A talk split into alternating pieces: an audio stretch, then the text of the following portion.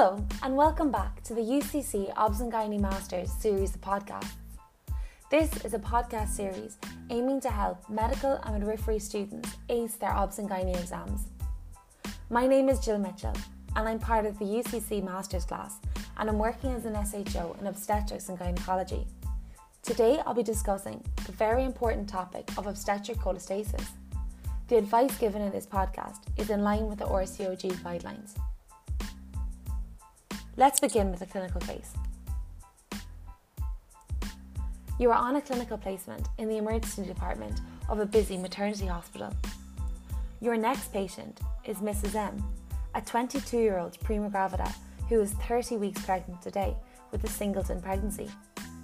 Her presenting complaint is a worsening itch for the past two weeks. On further questioning, she reveals that the itch affects her arms and legs but is worse on the palm of her hands and the soles of her feet. It is worse at night and prevents her from sleeping. She is otherwise well, with no abdominal pain. She has no known medical conditions. Specifically, she has no history of hepatitis C or gallstones, and she has no family history of obstetric cholestasis. She is not currently taking any regular medications. On examination, she appears well, she is mobilizing freely, and her vital signs are all within normal ranges. Her urinalysis is negative. You note some superficial excoriations, but on careful inspection, there is no rash.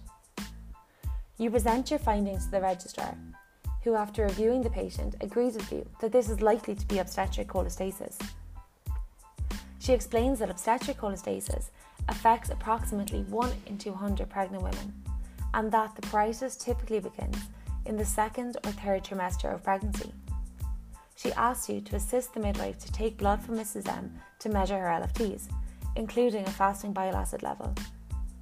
She explains that the upper limit of pregnancy specific ranges should be applied, and that for transaminases, gamma glutamyl transferase, and bilirubin, the upper limit of normal throughout pregnancy is 20% lower than non pregnant range. As you and the midwife Prepared to take Mrs. M's bloods, the registrar explains to the patient that her symptoms suggest a diagnosis of obstetric cholestasis. She explains that this is a condition that affects your liver during pregnancy and that she would like her to have a blood test done to check the function of her liver. As you expected, Mrs. M's bloods shows raised AST and ALT. Her fasting bile acid level is elevated at 30 micromoles per litre. The registrar advises you that other causes of pruritus and liver dysfunction must be outruled. She orders a viral screen for hepatitis A, B, and C, Epstein Barr virus, and cytomegalovirus, and a liver autoimmune screen for chronic active hepatitis and primary biliary cirrhosis. Mrs. M's subsequent viral screen and autoimmune screens are negative. She receives a liver ultrasound, which shows no abnormalities.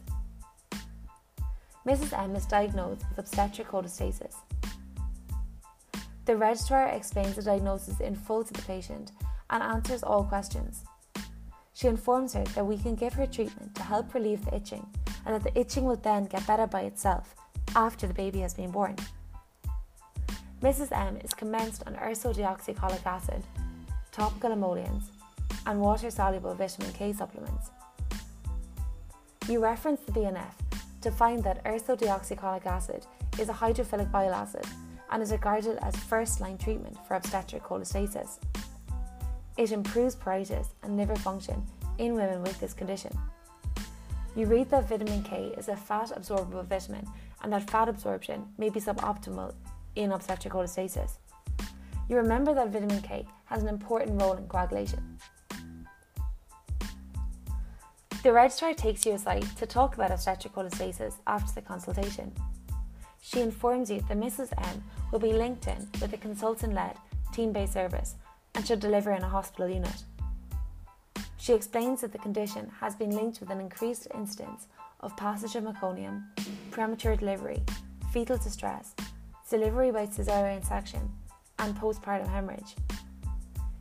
She explains that the risk of stillbirth in pregnancy affected by this condition is known to be above that of the general population, but that the, the degree of risk has not yet been determined, but is likely to be small.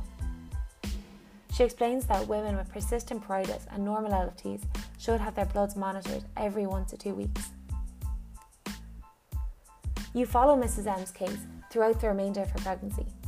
She is managed as an outpatient and her LFTs are measured weekly. Her LFTs improve slightly as her pregnancy progresses, which you note is likely attributable to the ursodeoxycholic acid. Mrs. M receives careful, detailed counselling regarding the risks and benefit of induction of labour after 37 weeks. You learn that the widely adopted practice of offering delivery at 37 weeks of gestation or at diagnosis if this is after 37 weeks is not evidence based.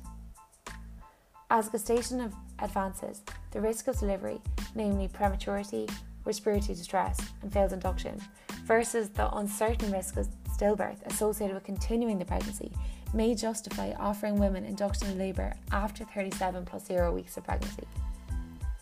Mrs. M is induced at 38 weeks. She has continuous fetal monitoring throughout her labour in keeping with the RCOG guidelines and gives birth to a healthy baby girl with normal APGARs by vaginal delivery. Three weeks later, you are spending the afternoon in the day assessment unit. Mrs. M has returned for a checkup. You are delighted to hear that her itch resolved within one week of delivery. Her serum aminotransferases and fasting bile acid levels have normalised. She has counselled that this condition will not cause her to have long term health implications, but that she has an increased risk of developing obstetric cholestasis in subsequent pregnancies, as this condition has a recurrence rate of 45 to 90%. She is counselled to avoid estrogen containing methods of contraception if possible. You learn that this is because some research suggests that the hormones estrogen and progesterone affect the liver's ability to cope with bile acids leading to cholestasis. This theory is supported by the observation that obstetric cholestasis is more common in multiple pregnancy, where the levels of estrogen and progesterone are naturally higher. So, in summary, obstetric cholestasis is a cholestatic disorder affecting approximately 1 in 200 pregnant women. The pruritus typically begins in the second or third trimester of pregnancy, and AST, ALT, and bile acid levels are elevated. It is associated with adverse maternal and fetal outcomes, including an increased risk of passage of meconium, premature delivery, fetal distress, delivery by caesarean section, postpartum hemorrhage, and stillbirth. Other causes of pruritus and deranged LFTs must be excluded. The hydrophilic bile acid, ursodeoxycholic acid, is regarded as the first line treatment for this condition. Patients are often also treated with topical emollients and vitamin K supplementation. Once a diagnosis of obstetric cholestasis has been made, women should have their LFTs measured weekly. A discussion of the risks and benefits of induction of labour should be had at 37 plus 0 weeks of pregnancy. As gestation advances, the risks of delivery versus the uncertain risk of stillbirth associated with continuing the pregnancy may justify offering women induction of labour after 37 plus 0 weeks of pregnancy. Women should have their LFTs monitored postnatally to ensure that they have normalised, and they should receive postnatal counselling. Obstetric cholestasis has a high recurrence rate of 45 to 90%. And this brings us to the end of today's podcast. I really hope that this podcast has helped you to better understand this interesting condition. See you again soon for more UCC OBS and Gynae Masters podcasts.